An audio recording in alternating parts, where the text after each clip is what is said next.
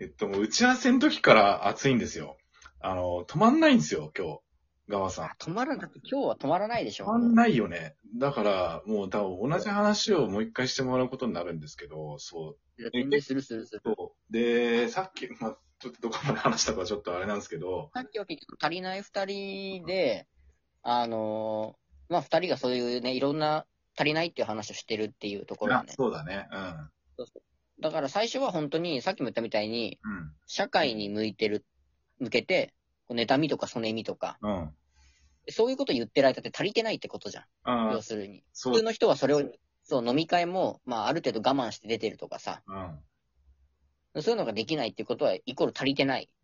そう二だ人とも足りない。足りない二人。すんなりこう入って、飲み会行ったり、ゴルフ行ったりできる人はやっぱり、うまくいくケースがあるっていうよ。そうそうそうだね、今な。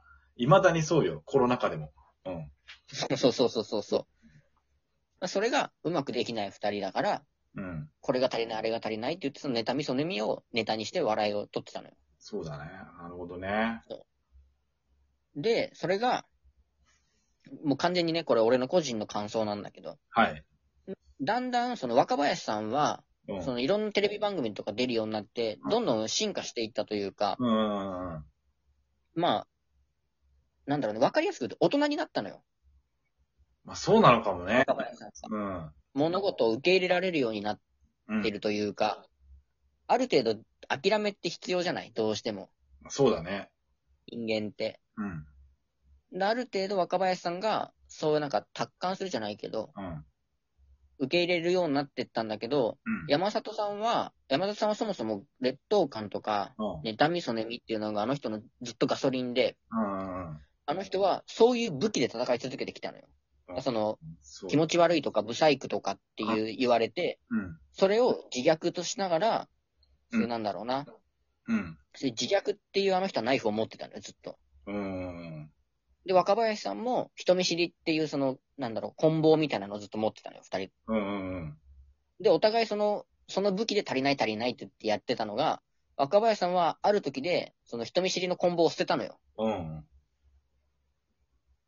まあ、それはきっとなんかいろいろとね、ねガールズバー行ったりとかいろいろあったと思そうんうだけど、ねまあ、いろんな、そうね風風俗のスタッフとぶばにバーベキュー誘われたとかねそう。バーベュー。キューそう一緒に行ったりとか、そうそうそう。そういうこといろんなことがあって、若林さんは人見知りっていう棍棒を捨てたのよ。うん。そうだね。まあ、変そ化れは多分テレビ番組とか見ててもさ、MC とかやってたりとかで、そうだなよんとなくこう、わかると思うんだけど、うん。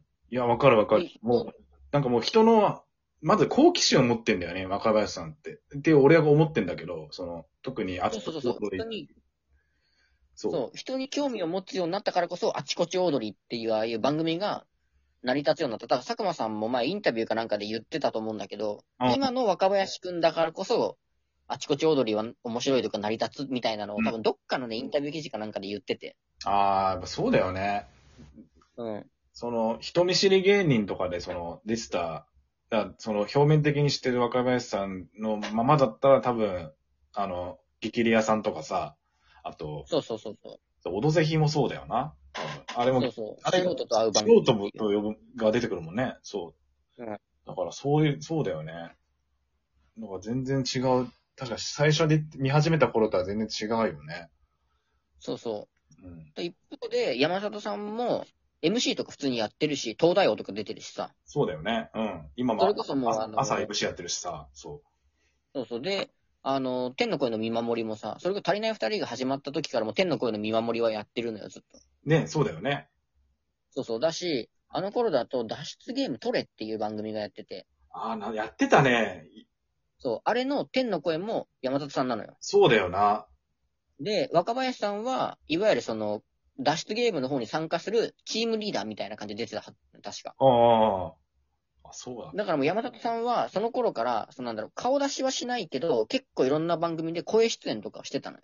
うん、そうなんだよね。そう、確かに、うんそう、その印象は強い。ただ、あの、やっぱ山里さんは、あの、そのガソリンが、あの、うん妬みとかそねみとか劣等感で、うん。で、ずもうずーっとその武器で戦い続けてるのよ。ああ、 なるほどね。ずーっとその妬みそねみっていう探検でずっと戦い続けてるのよ。山本さんでも変化があったはずなのにね、今の話聞いてると。まあ、あったとは思うんだけど、うん。なただ一方でその武器を捨てられなかったわけよ、ずっと。るほどね。武器をで人とあの、二人か。はい。で、そう、最初の足りない二人の時は、あの、山里さんの方が知名度は上よ。南海キャンディーズの方が。うん。だから、若林さんは山里さんってずっと呼んでたのよ。うん。で、ちょっとどっかのタイミングだかもう俺も覚えてないんだけど、うん。だから、あの、山ちゃんって若林さんも言うようになってるのよね。呼び方は変わったと。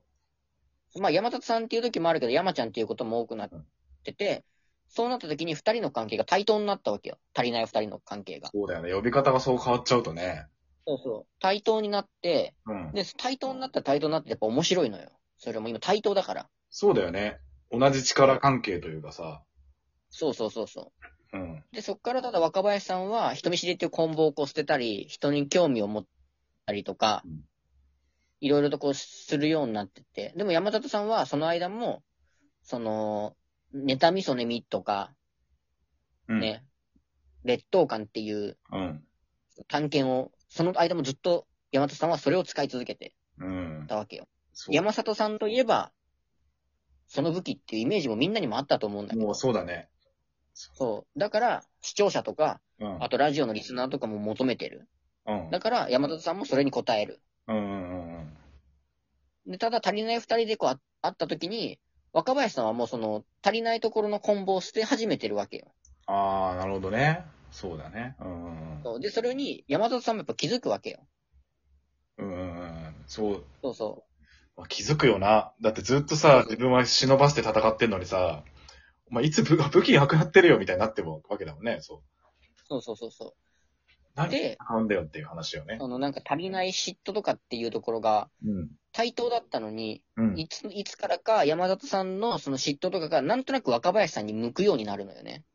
ああ、もう、対象が変わっちゃったんだね、じゃあ、本当に。その、当時は世間とか、うん。それこそ、あの、最初の頃言ってたのが、あの、まあ、インスタグラムとか、ああいうので、あの、ゴルフに行ってる写真とか上げる女の子うん。が嫌いって話をしてて、マッチングアプリもいるんだよな。あーで、君、君がそんなにゴルフに行けるそのお金はどこから出てきているんだいって。どうせまたあれだろうって、あの、ピン、その、どうせあれだろうって言って、ちょっとこのラジオトークじゃあんまり言いにくいんだけど、うん。まあね、そういうことをね、うん。あの、言うわけですよ。うん。うん。で、まあ、当時も若林さんもそれに乗るわけよ。うん。途中、でも、足りない二人からもっと足りない二人とかになっていくと、なんとなくこう、乗らなくなっていくというか、なるほどね。そう、むしろ若若林さんが、その山里さんの、心の奥の方に、の方に、こう眠ってる、うん。一番熱いガソリンを引っ張り出そうとするの。ちょあなるほど、共感じゃなくて、もう、いかに相手を引き出すかを考えるようになったわけだね。だ結局山里さんは、あの、その MC とかやったりとか、するにあたって、うん。うん。あの、やっぱその、妬みそのみの武器使うは使うけど、その、なんだろうな、本心っていうか、うん。多分武器二つ忍ばせてて、うん。表向きで使う武器と、うん。必殺技の一撃で使うこのなんだろうな、最強の武器みたいなの。まあ、ドラクエで、ドラクエで言うと毒針かな。うんそうそう、奥底に眠ってる武器は山里さん使わないのよ。なるほどね。 そうそう。それを引き出そうとしたりとか、面白いね。 それ。そうしてくるようになると、山里さんも山里さんで、おい、若ちゃんなんだよ、みたいな。うん。そうそう。お前、お前も一緒にその足りないって言ったじゃないか、みたいになっていくわけよ。ああ、ちょっと溝、溝なのかなそれって。どうなんだろう。共感から始でまもった結けど。局、若林さんも若林さんで、自分が足りてないっていうのは分かってるから、ちゃんと若林さんも自虐はするんだけど、うん。その若林さんの自虐って年々いろいろ変わってってるのよ。ああ。 MC ができないとか。うんうんうん。ただ山里さんは、その一番最初の頃に言ってた、インスタグラムでゴルフに行ってる写真を上げる女の子が嫌いっていうのと全く同じテンションで10年後も同じこと言 うから。10年経っても熱量があの人変わってないのよ。だかそれ面白いな。ら逆にそれもすごいんだけどすね。げえな。結構仕事変わってきてるのにね、山里さんそもう。そう。だから最初の頃はそれこそ、あの若手芸人で出てきてるから、うんまあ、。中堅どころの人とかレジェンドに噛みつくのよね。うん。うんだから、あの、これ、さよなら足りない二人でも、若林さんとかも言ってたんだけど、うん。あの、うさぎがライオンに噛みついてたからみんな面白がってたのよ。あ、そういうこあ、そっかそっかそっか。はいはいはい。ウサギがライオンに噛みついてるから面白く映る。うん。それが山里さんとかもどんどんこう体、ねう、んあの、年齢も上がって、芸歴も上がっていって、うん MC とかってやるようになってって、うん。はいいわゆる山里さんも立場的にはこうライオンとかになっていくわけよ。はいはい。ライオンとかになってるのに、ウサギの時の武器で戦ってるのよ。もう小さすぎるんだよな、そうやって。だライオンになったのに、ウサギの時の武器で、ウサギと戦ってるのよ。そうハンデなのかよくもわかん、もうなんかそれもわかんなくなってくるよね。だから当時は、ウサギがライオンにぶつかっていくにあたって、ネタミソネミっていう武器があった。うんうんうん。それが、ライオンになったのに、ライオンが、さらに上の敵を倒すためじゃなくて、ライオンがウサギを倒すためにネタミソネミを使ってるっていう話になる。すごい冒頭にも言ってたけど、クズだね。 クズ、クズなのかなやっぱどうなんだろうその根底。クズって言い方でいいのかわかんないけど。でもそれって、俺めちゃくちゃ気持ちがわかるというか、ああ、でもさ、やっぱり、その自分の体格に合った人と戦うかとは、と言ったらそうではないもんね。そう。うん。だから、あの、俺ずっと若林さん好きなんだよ。だからエッセイも読んでるし、若林さんの考え方とか超好きなんだけどうん、あの、足りない二人に関して俺山里さんがすっごい好きで、ああ、そうなのか。うん。むちゃくちゃ山里さんに共感できるというか、ちょっとそれは、やっぱり今、もう聞いててだいぶ気になってきてるよう、気になってきたよ、本当に。でもまだ喋れそうだよね。喋れる喋れる。うん、全然喋れるよ。だってまだ、さよなら足りない二人の話まだちょっとしかしてないから。あ、確か今やっと足りない二人ともっと足りない二人の話ざっくりとしたところだから、今。うん。じゃあ、喋り足りないということで、ね、ど、どう、どうするままだ、まだ喋れるんでしょ喋れるよ。じゃあ次、次ライブか全然もう何でもいいよ。 ?1 時間できるけどね、あれは。全然できるよ。うん。うんまあ、ということで、まあ、これだけ熱量のあるコンテンツっていうことで多分面白いこと間違いないです。じゃあ、ありがとうございました。えい